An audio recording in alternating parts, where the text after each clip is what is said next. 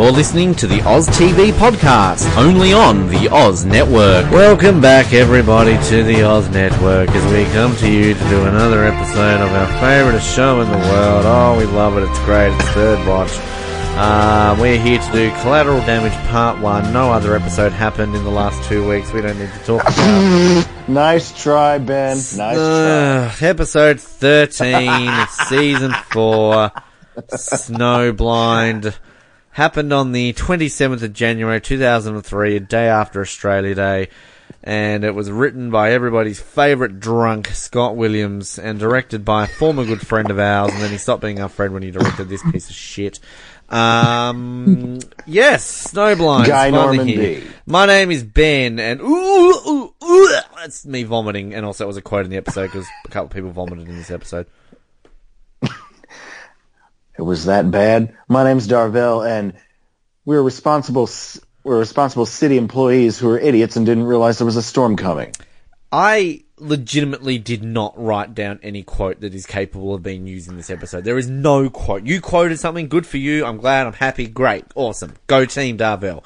I legitimately had no quote that I could use in this episode. Uh, That's a first. Like, that is a first. I don't. I don't think I know of any other episode of Third Watch, specifically. You know, because I mean that's the one we covered. I don't think I know of any other episode where you did not have a quote at all. Well, now we definitely have one. Um, uh, there's a few things I want to point out before we get into a things you here. Now, next week we go into another two-parter, and you know it's it's an okay two-parter. It's not great, it's not bad, it's it's there. But um, can we just essentially say that in a week's time we go back to Ed Allen Bernero writing Third Watch, which is a good thing. Um, so um, clearly he also did that following after Firestarter as well. So um, I just like Scott Williams. What is wrong with you? Um, you wrote some good episodes of this show in the past. What what has changed? Um, that you write this rubbish. I just I just don't know. Um, but this episode is terrible. This is a terrible episode of Third Watch. I will always say, again, like we said in Firestarter, that I would probably still watch this episode over the best episode of Grey's Anatomy and some other shows out there. It's still Third Watch. We love this show to bits.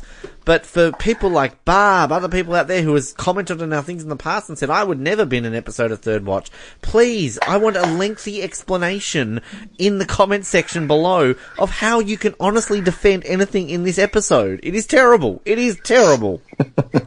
it is terrible. I wonder what, and this is just because I missed the interview, but I wonder what Guy Norman Bee had to say when you interviewed him and you mentioned this particular episode. Because I, because I do remember you saying you kind of held his feet to the fire on this. one. Well, I mean, I. It's honestly been a few months, and I don't generally remember anything I've done except it's been in the last like two hours. I don't even remember who you are half the time, Darviel. But um, I do. Oh, that's nice. I do remember sort of asking him about it, and the fact of the matter was that he directed it and didn't write it, so he can't really be held accountable for it. I need to go back and listen to it a little bit more too, but um, you know, it's it's so funny with this episode is that I feel like I've seen this episode more times than some episodes in season four because there's just a level of familiarity to this episode that I don't know if I ever watched this. Like maybe this is an episode that I recorded off TV and just happened to be on a VHS tape or something like that because I feel like I know this episode a lot more than I should. And maybe that's just because I lock it in my head so much that this is a bad episode. And even in the, straight away in the beginning, I just, there are times in TV shows where the whole thing of let's show a bad thing happening in the beginning and then go to the earlier that day or 10 hours Oh, later. yeah, I, I, I did, I really, I did not like that. There- I mean, I really didn't. That works Because- for a lot of the time. There are things, there are ways you can do that that it works. And, uh, and we had that, didn't we, last season with Hobart and kind of how that happened. Like, it worked. I think that kind of that was the way that you could actually have that working. Whereas this, to me, like straight away, it's, it's terrible. And Molly Price, I love you to bits. I have given you so much praise that you are so brilliant. You are so great. You are the star of six seasons of Third Watch. You are the number one headline star of the show. We've we've given you that with a bullet. But like, and this I think just goes down to the terrible writing. She is so bad in this opening sequence, like the vomiting and the going off at Fred and just like everything along those lines. It it doesn't Well- make sense to me because the way it's portrayed that you feel like there's this big question over who told Emily she can go to the park and just her going off at Fred and all this sort of stuff. Like, even when they find her in the car, to me, she's not as panicky as she is here and it's just, ugh, ugh, ugh.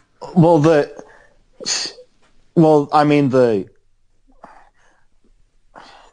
it may be a little over over the top, but I do kind of get it. I mean, that is her child in that being worked on in there. It's a highly emotional situation, and but yeah, I don't like I don't like where it was placed. I always thought that that would be more fitting. That that would that probably would have worked better at the end of the episode, and it could have been a cliffhanger. Will Yeah. Emily survive? I agree. It would have worked better there. Completely agree. We do not need the whole let's show what happens in the end to go back to see how it happened because I'm going to say this right now. I don't give a shit about Emily if she lives or dies at this point. So for me, I want a, like this be brought at the beginning of the episode to be like, oh my god, Yokas is shot. How did she get shot? What's happened? Like, do this with someone that you care about. You know, it's it's like going back to Bosco and Hobart. You're worried. Why is Bosco being held hostage? Like, what is happening? You know, you you're concerned. You hear a gunshot. Like, what is going on? Whereas this time around, like, fucking Emily, who cares? like, this is we're going back to what we we're talking about previously about Cruz and how much hate she's sort of getting by the fans throughout this season. I just I know Emily sort of got some hate, but to me, Emily does not get the hate she deserves. And I was kind at the beginning to say like, "Oh, Bonnie Dennison, I love you," and I do. Bonnie Dennison, you're great, I love you. And I felt like I was a little bit nicer to Emily's character. She's just so goddamn annoying at this point. I'm, I'm really disliking her even worse, more so than anything here. And it's just, Yeah. it makes no sense to why she's even in this situation. So, I'm starting already, Darvell. Like, I'm starting already. Oh, oh yeah. Just You, to, and you, you are, you are not going to let up. I should probably paint the picture here for what is happening. We begin this episode with Emily being wheeled into hospital, and then Yep. Yokas essentially yelling at Fred it's his fault. So, makes no sense in the grand scheme of what this episode is going to bring us. Um, I will say though that I like the this whole idea behind this episode.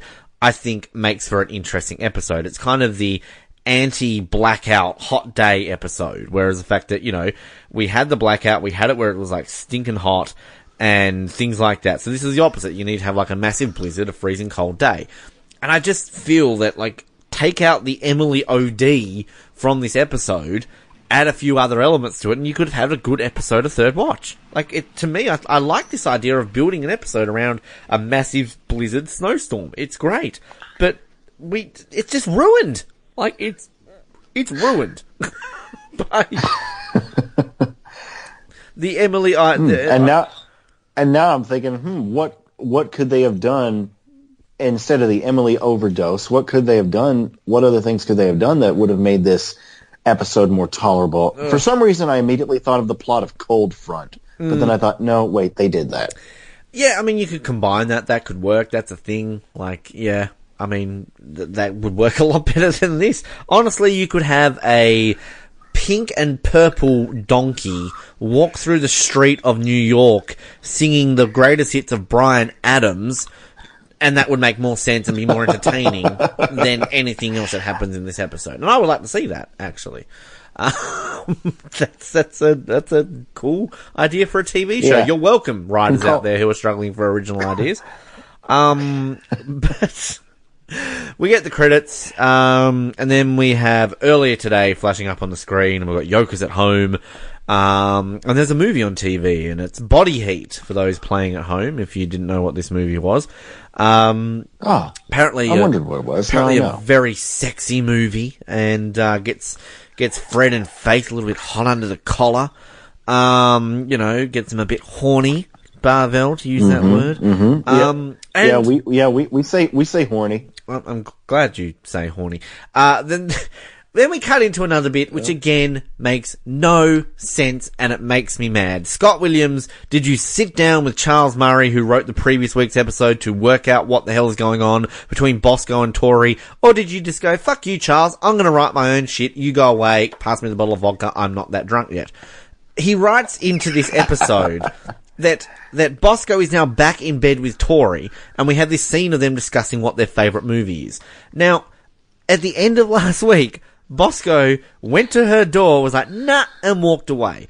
In what world is this woman, Tori, who seems very nice, but obviously she's got some, I guess, issues with men and the fact that she doesn't necessarily feel comfortable in just having a one night stand. She wants commitment. In what world does somebody in that situation, man or woman, forgive a person for standing them up and then get back into bed with them in another point like that? It's just, it's, it's, Someone who believes in someone who believes in second chances. and what's even stupider is the And fact, plus- that- correct me if I'm wrong, Darvell, is that after this episode, we never see Tori again. So like, it's kind of, is No, this, we don't. is this meant to be an implication that Bosco, cause he even says in this episode, like, I really like her. Like, no you don't, we never see her again. Yeah. Like, good on you, Scott, for being Team Bosco and Tori, but you're stupid because it doesn't go anywhere else. Am I blaming, am I meant to blame other writers because you didn't sit around a writer's room? Or, no, I'm blaming you because you brought this up in this episode. I have a thing in front of me right now that says you are the writer of this episode, Scott. You are getting the blame for this episode, alright? You are getting the blame. so, So Scott Williams, come on this podcast and please, please, please try, try to defend it. try, try to defend it, alright? So, and even this scene, it makes me cringe because it's kind of just the whole like, you know, oh, you know, I like The Godfather, but no, I'm not going to put my movie at the top of a bunch of scales in it. Oh, no, my favorite movie is a different interpretation of an Oscar winner, Forrest Hump. Like, what is that? like, I'm not debating the merits of a good put together pornography film. I'm debating the merits of how hammy and stupid that this goddamn writing and dialogue is. Uh, I just also want to point out that Forrest Hump is an actual movie. Um, and it's actually an actual. I wondered film. that. It is. Um, a, a friend told me. So, uh, Oh, is that what they say now? You Um, sure you didn't watch it yourself? I, I have never watched porn in my life, Darby. What are you talking about? So it's it's it's a it's uh, it's bad. It's it's bad. It's bad. It's bad. Uh, we have Davis and Carlos waiting for a bus because Davis's car's in the shop and they picked up their phone for some reason. I don't even understand this whole thing at the beginning of this episode where they're all kind of like dodging phone calls because they don't want to come in early because they don't want to go to work early. They all have to go to work anyway. They're all going to be complaining about the cold later on. And okay, you're all basically being a bunch of dodgy dicks to not want to go into work because you don't want a couple of extra hours overpay to work in the cold. Like, what is that?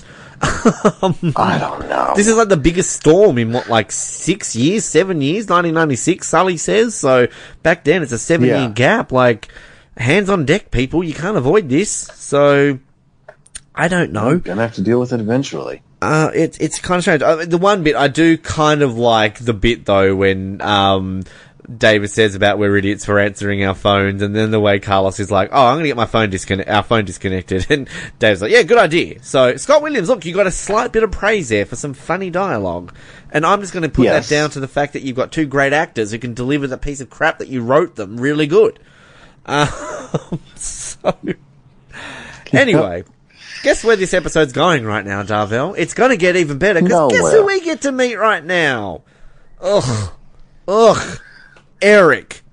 Uh, Eric. Now, we've had some good characters in this show that we've been slightly we mean about. You know, people that we haven't liked, people that we thought were bad. Dirty Kid springs to mind. Um, other people out there. Can I just point this on the record that Eric Beckman, up until this point of Third Watch, is the worst character that we have ever had. And not just because he's a douche who gives a 14 year old girl drugs and is a sleazeball And then abandons her. because he is meant to be a douchey character. That is essentially what he's written for. Can I just point out that And he, the he and just, the actor and the actor plays it plays that douchey character really well. yeah, I'll, he I'll, does. I'll give it to him. He does, but at the same time, I don't even want to defend this actor because he's a knob. I don't like him. I don't like his face. I don't like anything about this character or just how the fuck A knob. uh, an idiot, a, a, a douchebag, Okay. douche nozzle. Uh, Okay. just okay. a there we go. fuckwit. All right, a fuckwit. He's a fuckwit. Um, Okay.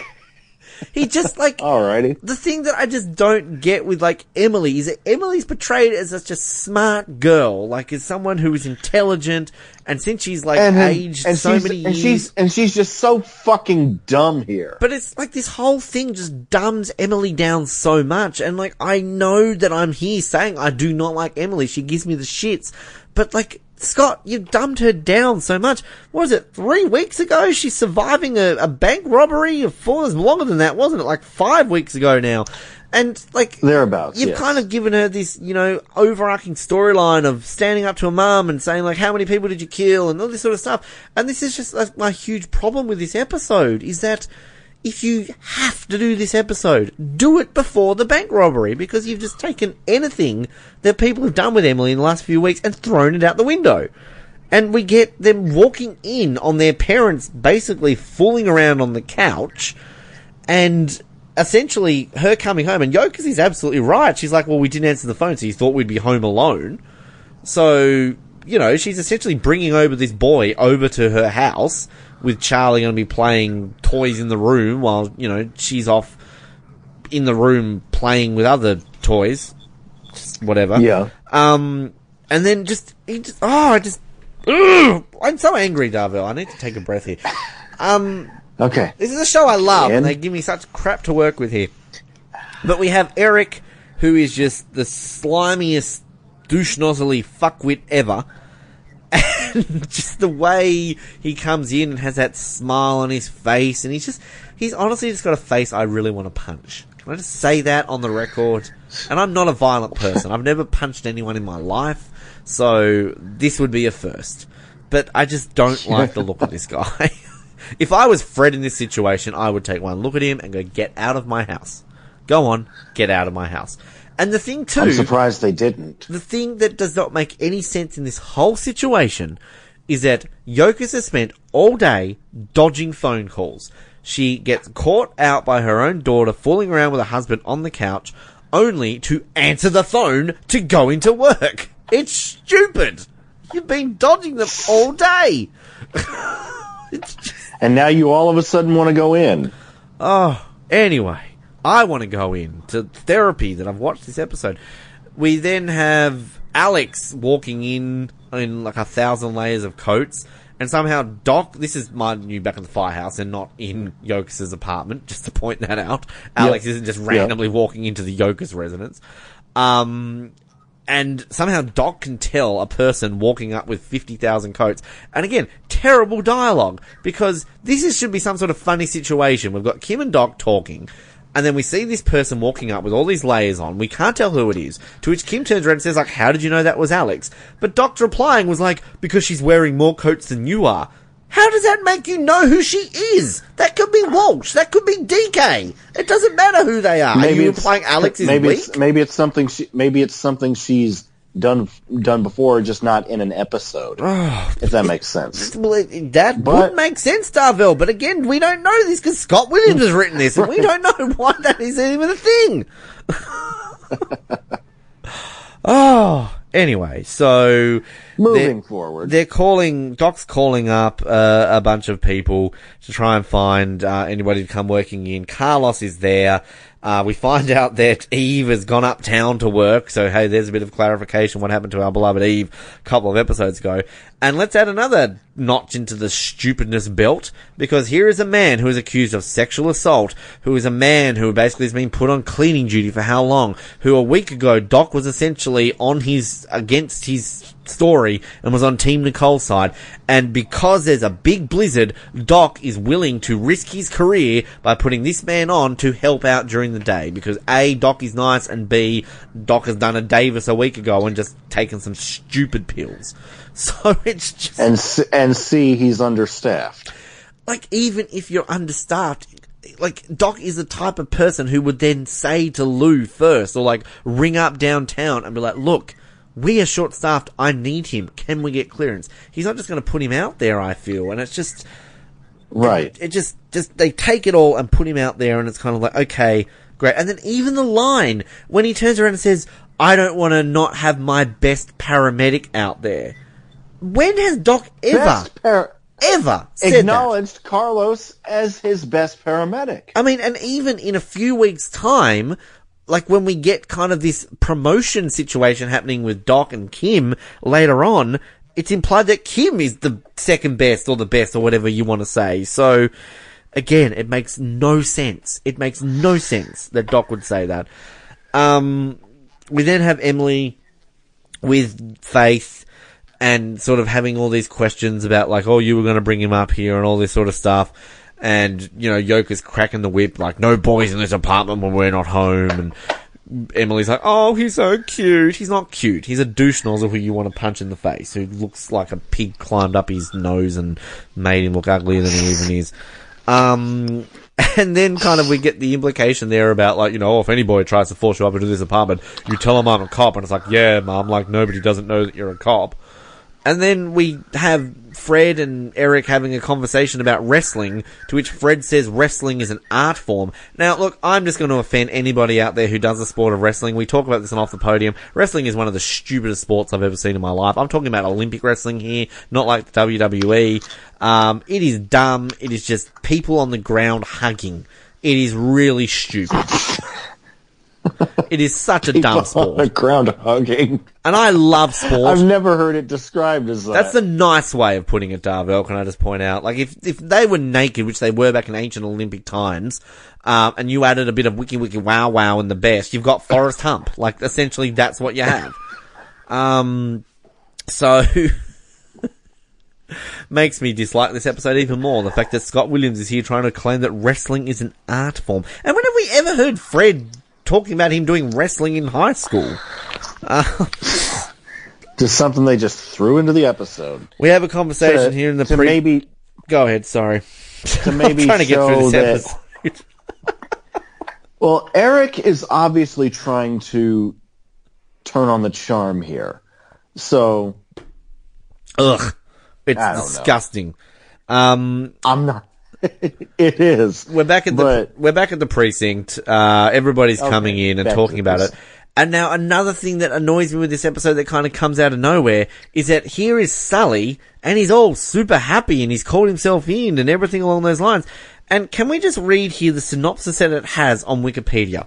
Sully's stopped drinking, but his poor attitude remains. Where is the poor attitude? What poor attitude? he's like actually quite good this episode, and then later on it's implied that he's grumpy still. And this is where the writing is weird and doesn't make sense that they're portraying Sully as being happy all of a sudden. It's like, no, it's it's stupid. It's it's dumb. so I don't understand what's happening here. Um, Sully talks about the fact that snow falls at certain temperatures and it's eighth grade science or something Thank you, Al Roker. Yep, something like that. Then we have a really random scene between Jimmy and Kim of Jimmy being silly and throwing shoes at her, and it again it makes no sense. They're trying to put some comedy in this episode, and Scott Williams writing comedy is like me writing a Shakespeare novel. It just it doesn't turn out well at all. So. Not that I can write a Shakespeare novel. Shakespeare's written all his novels already. He's dead, but you know what I'm talking about. It's smart Yeah, yeah. things, alright? That's essentially what I'm trying to, uh, imply. Um, let's cut back to the Yoker's apartment because Emily and Eric have been left alone in their room for God knows how long and they're trying to sneak outside, which Fred wakes up and is basically like, uh, where are you going? Oh, you're going out for a couple hours to the park. Oh, okay, come back. Uh, and don't take Charlie with you. Yeah, Fred, good news. Let's put your 14 year old daughter out in a massive snowstorm because that's safe. And also, why are you worried about her going out and being alone with the boy when you've left him and her alone in their room for however long you've been sleeping on the couch for? She's pregnant right now, Fred. It's your fault. Sorry. Oh Lord, speechless. Oh. No, no, no. It's not you. It's just. This episode? Oh man. You, you, you can jump in Yeah. here and say whatever you want because I feel like I'm talking about how bad this is and you're not really saying a lot about it. I find it more entertaining to listen to you rant and rave about it. Well, I'm glad one person does because I'm sure a lot of other people right now are probably just I don't know. Well, both our listeners. Although I do, although I do want to point, I, I do want to mention something. Uh, didn't Faith say earlier that that they that they could that they could go to the park?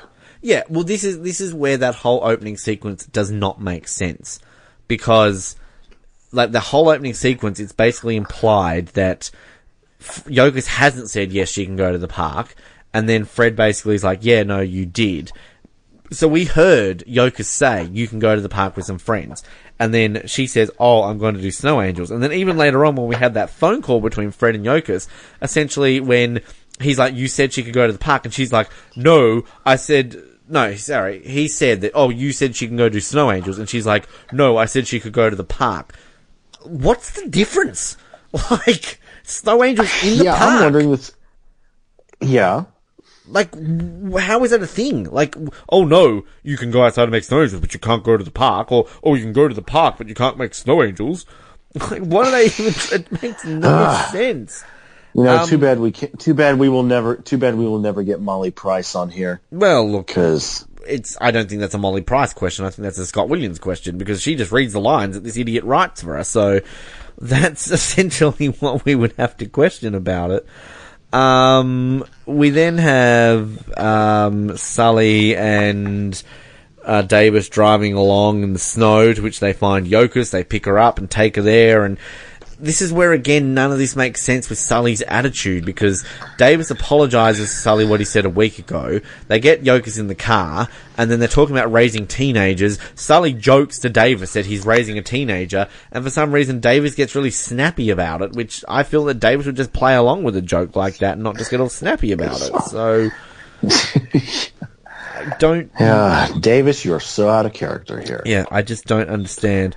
Um, And this was Scott Williams' last written episode, wasn't it? I hope it uh, was. no, no, no, no. I think he's got a few more to come after this. I feel. Um, Well, they've got to be better than this. If I quickly scroll through this, uh, yeah, well, again, I think did we not establish that he co-writes Last Call, one of the best episodes of Third Watch? oh yes, that's right. He does co-write it with Ed Allen Bernero. So my, my inkling there is that Ellen, Ed Allen Bernero wrote everything and Scott Williams just wrote by Scott Williams on it just to get an extra screenwriting credit on there.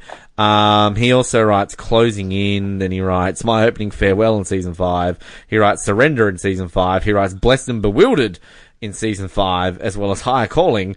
Um, so yeah, he does still write a few more episodes moving. Like he kept his job after writing this episode. So, um, yeah, somehow he managed to, Yeah. to do that. But, um, yeah, so we've now got Bosco showing, uh, Yoko showing up to work. Bosco tries to school her in eighth grade science. I mean, this is meant to be a funny moment, but, um, it really doesn't work that well.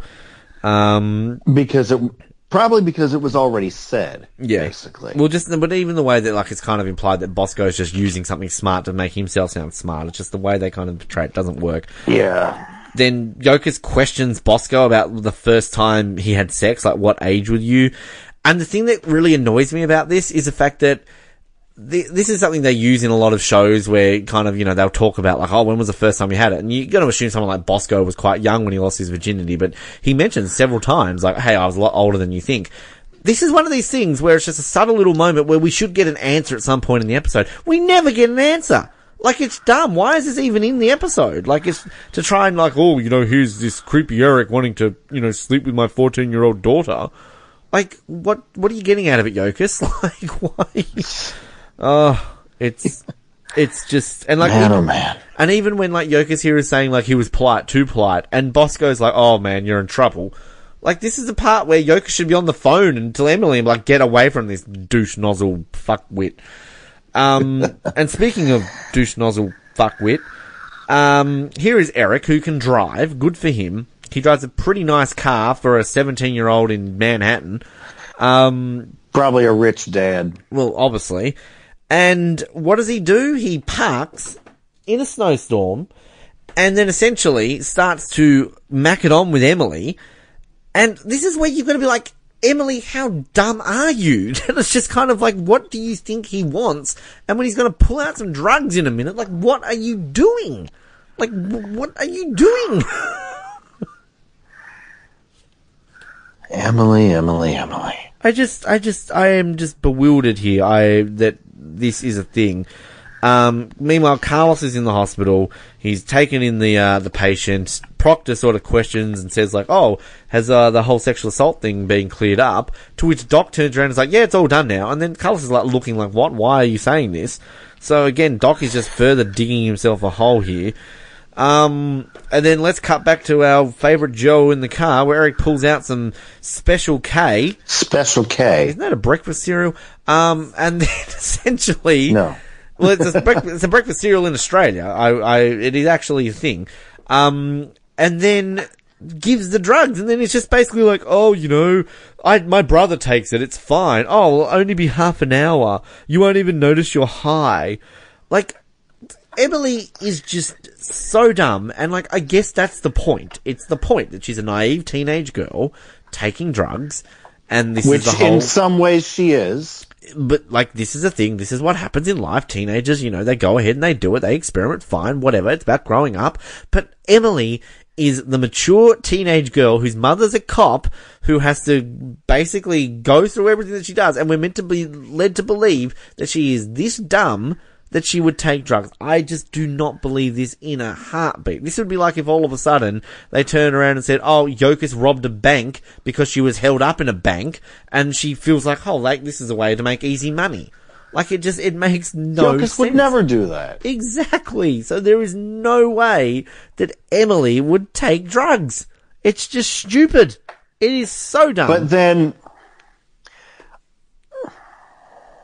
what was I going to say? I have no idea. Um, we we all we all know though that you know it's often it's the last one it's the last ones you would le- it's the last ones you would expect yeah, I know. to do I- something. Not defending it, not defending it, explaining it. I- mean, we've all seen cop. We've all see, we all we've all seen or heard about you know kids of cops who break the law. We've all seen or heard about kids of pastors who are just fucking wild. But I, I, I understand that, but I think I think an issue with this too, and it's it's a Scott Williams thing that he clearly likes to do. Let's go back to Firestarter, and what was one of the big issues we had with that episode? The fact that randomly it's the the arson detective's son who is the person starting these fires. It comes out of nowhere. Yes. There's no lead up to it, and it's just kind of brought out of left field. Now, if you are going to have a storyline about Emily getting involved with drugs, and it's a shock factor because she is the daughter of faith,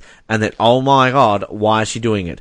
Well, let's have a build up to this. Let's not meet a guy and within five minutes he's got it in a car and is giving her a bag of powder. Like, have him introduced three weeks ago, have it be a gradual build up to then all of a sudden, oh guess what, I'm an asshole, have some special K. Like, that's what they should do with this if they're trying to do this as a shock factor. Right. It's so sudden. It's so random.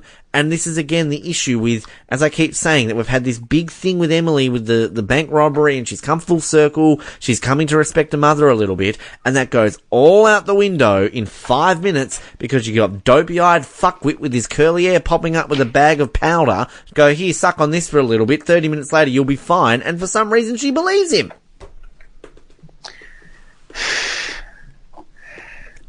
Oh man. You know how people say that this is I've- just a TV show? Uh, clearly I'm taking it a little bit too seriously, but this is a show that I love. And it's like, it's like if you took a person in your life that they loved and like, like take, I don't know, your girlfriend, your mum, your dad, anybody, somebody who you love dearly, and a person, Scott Williams, goes up to a person and goes, hello, who are you? Oh, I'm Darvell Stewart's mother. Oh, nice to meet you. Uh, I'm just gonna take a shit all over you. Oh, okay, fair enough. Does a poo over your mum and walks off. You're gonna be pretty angry, right? A guy has just taken a shit Yeah. on your mum. That's not very nice. Scott Williams No, it is not. has taken a shit over my favourite TV show. I'm not happy. I'm trying to explain this the best way I can about why I'm so angry. Mallory's laughing in the background, alright? Even even I hey. I'm sorry to bring your mother into this, Darvell. I really hope no one No, ever it's poos on all your right. mum, that's a bad I get thing the. I get I get the point. Hey, hey, even, even I can see that you're not happy. I just want some retribution Oh. for my favorite TV show that someone's taking a dump on. It's not right. I'm starting to picture Mallory imitating you when you guys watch when you guys watch this when you guys watch the show and you get to this episode. She's going to get to the. Oh, this is that episode you talked about pooing on mums. Uh, You'll have to tell me. You'll have to tell me how you respond to that. oh, I just, I, I just don't think we'll watch this episode. I think we'll just skip over it. Uh, it's just such a shame that this kind of does lead into more into next week. Like, can't this be just, you know, at least in Nip Tuck with Sal Perry, that rubbish episode, that it kind of, it happened and then that was it. You never had to talk about it again. You literally can skip that episode and it does not cost you any, you know, story knowledge or anything during Nip Tuck. Whereas this one, you sadly kind of have to watch it to know what's going to happen with some stuff that happens from next week onwards. So that's kind Yeah. of the sad bit um, because it's going to lead into a, an anti-crime investigation from next week, you know, and Cruz's sister's going to be involved because of Eric, the little shit. So, you know, like we have Gosh, to, we have to kind Eric's of, supplying special K to oh, Eric's supplying special K to Cruz's sister too. oh, who knows? Um, where are we up to here? All right, okay. So we've got Fred leaving a message for Emily again. Charlie drops the bomb that Eric drives. That's great. Uh, And uh, we then get the most like this is this episode. Random things happen that have nothing to do with anything, and they're put in for comedic effect, but they just nothing works. Davis has been thrown up on. He's washing his clothes. That's it. Bye bye. That's a random bit that we needed to know. Why? Why is it there? Like, what is it? like, it makes no sense. Then we have a guy who's lost three of his fingers, and essentially it's like, oh, well, As a result of what? he's put his hand in like a chopper up or a, like a, um, one of those things where you put like, Oh. um, like you shove twigs Oh, yeah. and stuff in it? You know? Uh, a a a mulcher. mulcher. Like it looks, uh, that's what it looks like to me. So mulcher, he's yes. done that. He's lost three fingers, and Alex, with her obligatory one week align episode or whatever it is, like, oh, you haven't, you've chosen the best time to do this, and we've got random Kim in the background. Found one. I don't want to see it. Sorry. Um, Okay, I didn't. I didn't get that. I thought that was. I thought that was. Uh, Kim, you're a paramedic. You've seen much worse than that. and then even And we get the we get the line from Kim when she's like, "I'm going to kill Doc." Like, dude, you're helping a guy who just lost his fingers. Like, why are you going to like because you're being made to work a shift that Doc's at fault because he made New York get hit by a blizzard? Like, it's just Really? Oh, and then it's it's kind of it's it's I think this is a, like again an interesting bit of this episode that could have been done better in a different episode, like having a guy lose fingers in the snow. And of course, it's going to be a good thing to lose. Well, no, it's not a good thing ever to lose fingers, but like if you're going to lose fingers, do it in the snow where you can keep them on ice so they can be reattached. But it's just it's just gelled over. It's glossed upon. Like oh, ah, he lost fingers. Let's move on. And then we have And, and we don't. And we don't find out if they are successfully reattached. well, we see not. him going to the hospital, but that's about it. Then we have Bosco and Yokas in the car, and Yokas is still questioning him about how old he was and lost his virginity. We don't get an answer, and then um, Bosco's uh, sends Yokas out to go finish writing a ticket up, basically. Um, and then it's just, and it's also kind of just the cliche writing of this episode too, the way you've got Yokas here and saying like, you know, Emily's a really level-headed girl. She would never do Oh, anything God. wrong. I cringed when she said that. It's just, it's so over the top obvious But- that something bad is going to happen to her. It's so over the top obvious from the moment that fuck knuckle curly brain comes into the room that he's going to clearly corrupt her. It's just, it, like, get a better actor and go back those episodes again and lead it up to this. Like that's that's all you need to do in this situation. Is you need to have a better actor who you are on board with that you think is a nice guy and is treating Emily well, only to have the big reveal that he is a drug mule and he's trying to get a special K in a system. Do you think this? Uh, do you think that would have made this episode work had they done that? It could have made it a lot better and watchable.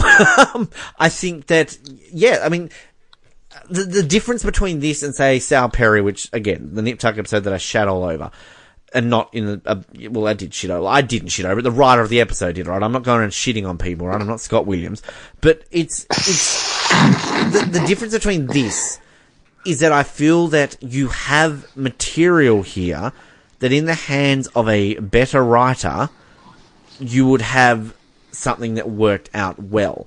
We talked a few weeks ago about the the overlying long story arcs of Third Watch and how well they worked, and how perhaps season four is one of the better ones with the Sully storyline.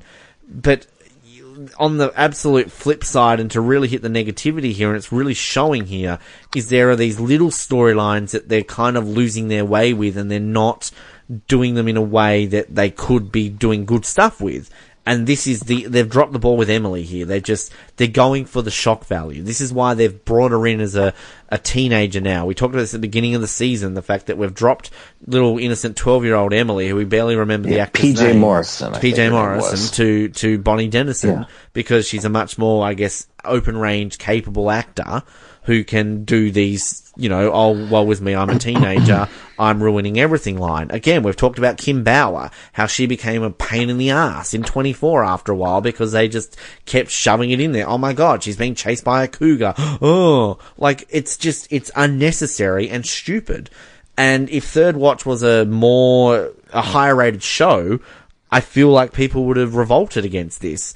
And it pains me that people revolt against Cruz and they don't revolt against Emily as much as they should. So, mm, I'm complaining, as I always do. Welcome to the Oz Network. But, You know, yeah, Yes. if you've been listening a while, then you know that we tend to go off on tangents. because let's also get into the continued stupidity of the fact that, oh, what a surprise. The half hour drug high has lasted longer and Emily has OD'd and oh no, Eric is just, he's gonna get out of the car and find help in a fucking blizzard.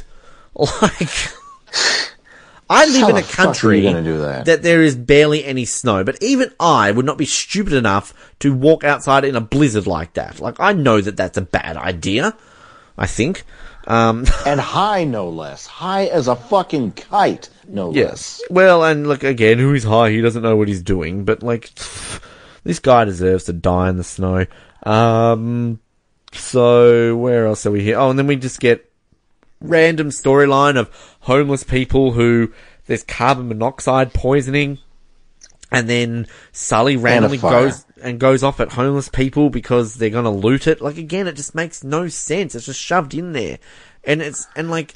Yes, you can argue that there are plenty of third watch episodes where you have these random little interactions between a patient and a paramedic or a, a perp and a cop and things like that. And the difference is with this episode and those other ones is like there's it's forced in a way that it just doesn't feel any form of natural and it just feels like it's just so out of place to what we've got for this entire episode. All those other ones are just kind of done in a way where it works and it feels like it's a natural progression of what the episode should be. This Yeah. just makes no sense. It makes no sense at all.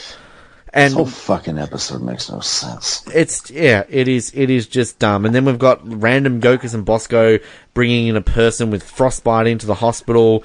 Yokas rings talks to Fred about how they can't be they can't find Emily. Uh, this is where we find Eric gets brought in. Bosco rings up Eric's dad, and then again, just as we discovered last week about how you know there's 10 million people in New York City, but you can bump into someone in like a second, like Yokas did last week with Claire.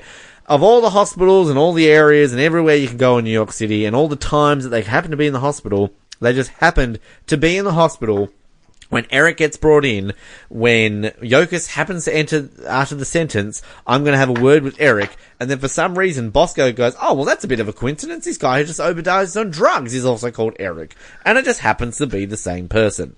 So, it's just like, really? And then, of course, for dramatic effect, the dramatic mu- the for effect, the dramatic mu- music kicks in right after he says, "Could it be Eric Beckman?" Yeah, exactly. And then, of course, we've got to have our beloved doctors at the hospital who, for some reason, always let cops beat up on their patients because his yoke is essentially beating up on Eric. Mind you, though, I don't care. I enjoy watching him beat up Eric. He deserves to be beaten. As I said, he, he needs a punch on the face. well, I mean, at first, I mean, at first she's she's just trying to wake him up, but then when when he starts coming when he starts coming around, and she's like, "Where is she?" And then she's like, "Eric," and then she's like, "Eric." Yeah. It's and like physically assaulting this guy in the middle of the hospital. Um, and then just even when he wakes up and he's all like, oh, Emily, oh, I don't know. It's like, where did you park? Somewhere. What type of car? White. Um, it's like, did you give her drugs? And then, you know, she's all like, oh, I'll kill you if this ever happens. And he's like, am I in the hospital? This, this, Joseph Cross is the guy who plays this guy. Joseph, you make me cross with your acting ability because you're not a good actor and you really do make this Eric character even worse than he should be because your acting sucks. So, sorry, Joseph Cross, you're never going to appear on the show and I don't want you on the show because you suck. Uh, it's just, it's terrible. So this then leads us to our whole big conclusion of the Search. episode where we're going to have to find Emily and she's in a car somewhere in New York City. oh, this is not going to be hard to find. Um, we well, do get they a bit had of, they had some they had something to go on because Doc did say, or was it Carlos? One of them said, you know, in his condition, in Eric's condition, there was no way he could have gotten very far. yeah, I mean, we do get those lines where sort of they, the search thing is a little bit smaller. I'm being a bit more of a dramatic Danny there or something like that. But, uh, we do get a middle bit here where Davis and Sully are being forced to stay the night at the precinct and Sully then randomly drops a line about, oh, how am I meant to go to sleep without my little 90 night cocktail? Um, and then like, just the way Davis is like, oh, am I feeling sorry for you? No, it's, it's kind of, it goes back to Davis having a bit of a go at Sully, but Sully has been happy all episode except for the one moment he went off at homeless people for wanting to loot a dead person's place, which I think is fair enough. And then he wants a ninety, and then he and then he all of a sudden wants a ninety night cocktail. I thought he was. I thought he had stopped drinking. Well, this is Come this on. is this is where this just shows how bad the writing is in this episode. And this isn't isn't me just kind of being over dramatic on how drunk Scott Williams was in writing this episode, but that moment when he turns around and says like, "Oh, how am I meant to have my night night cocktail?" That's the moment where you should have Sully going like, "I'm kidding, Davis, I'm kidding." And because this is the part where we're meant to believe that he's sober, but secretly he's actually drinking. That's this is where that should be that case. And it makes no sense that you have Sully so happy at the beginning of the episode to being over dramatic and kind of like, oh, I need my drink, and Davis going off at him, to being all rescue savvy by the end of the episode. It's just, it's nowhere does that make sense. And that's, this is just one of the many elements of this episode that just annoy me so much. It's so all over the place in such an incoherent fashion that you're just like, what the hell is going on? Exactly. That is my reaction.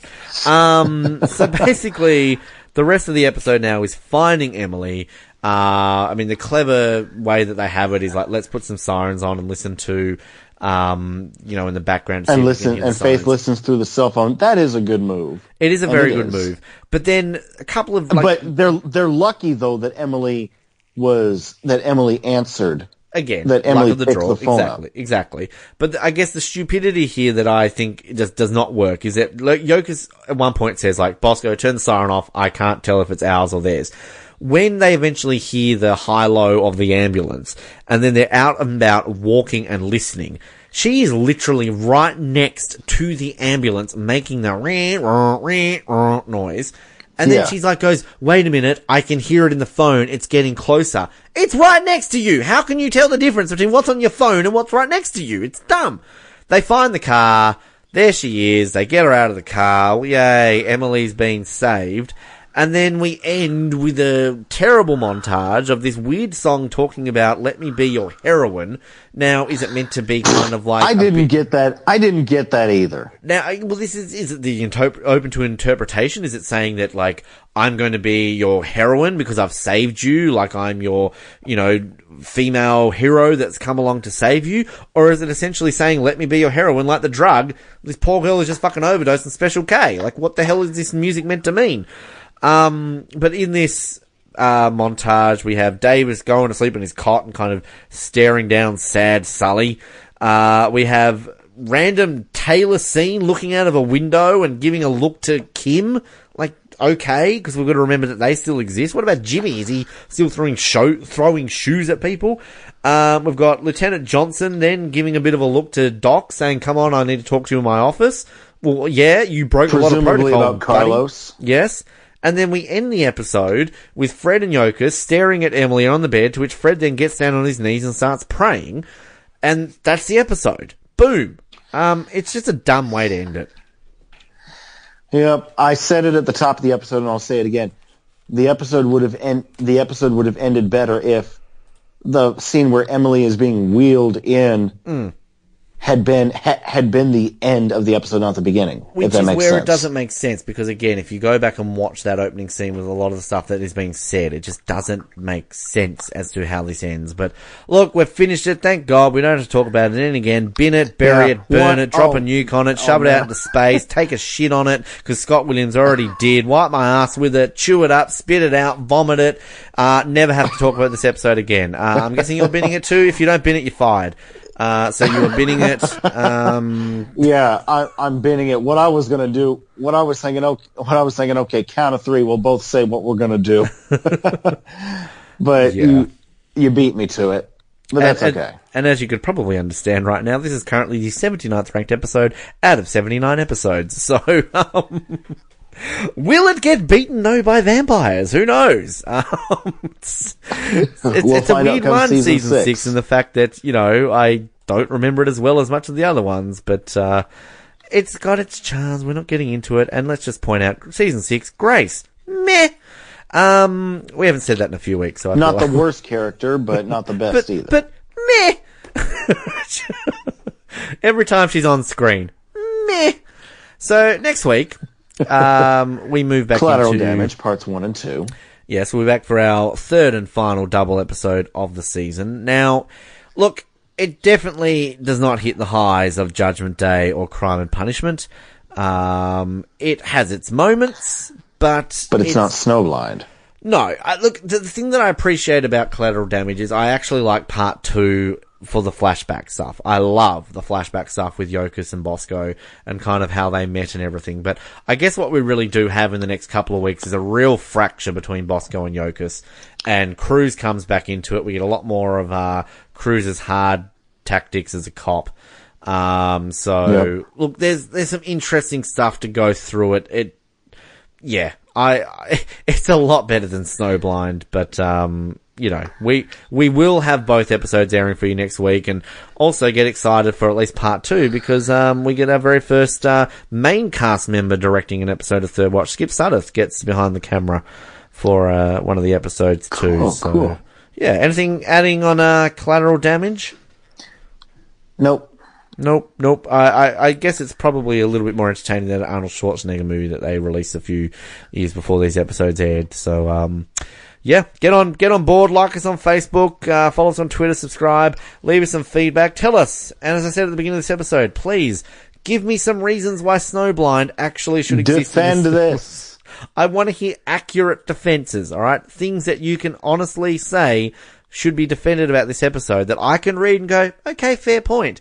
Because let's be honest, I'm going to read it and think you're an idiot. So, um, you really, And maybe to help, maybe to help them out. I know this is something that we that we've never done. Maybe to help them out, let's post the episode on the Facebook page as in, along with this recording. And oh, as in the episode itself. Well, we're not going to do Yeah. that to break copyright conventions, Darvell. Come on now. Um, but you can find it in other ways that aren't necessarily us providing it to you. Um, but we do appreciate you listening and having to go through this episode because it was torture for both of us. My name is Ben and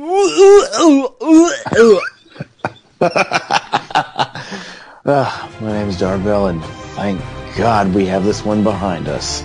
See you next week. Thank you for listening to the Oz Network. Don't forget to subscribe to get new episodes delivered to your speakers every week. For more information, hit us up at theoznetwork.net.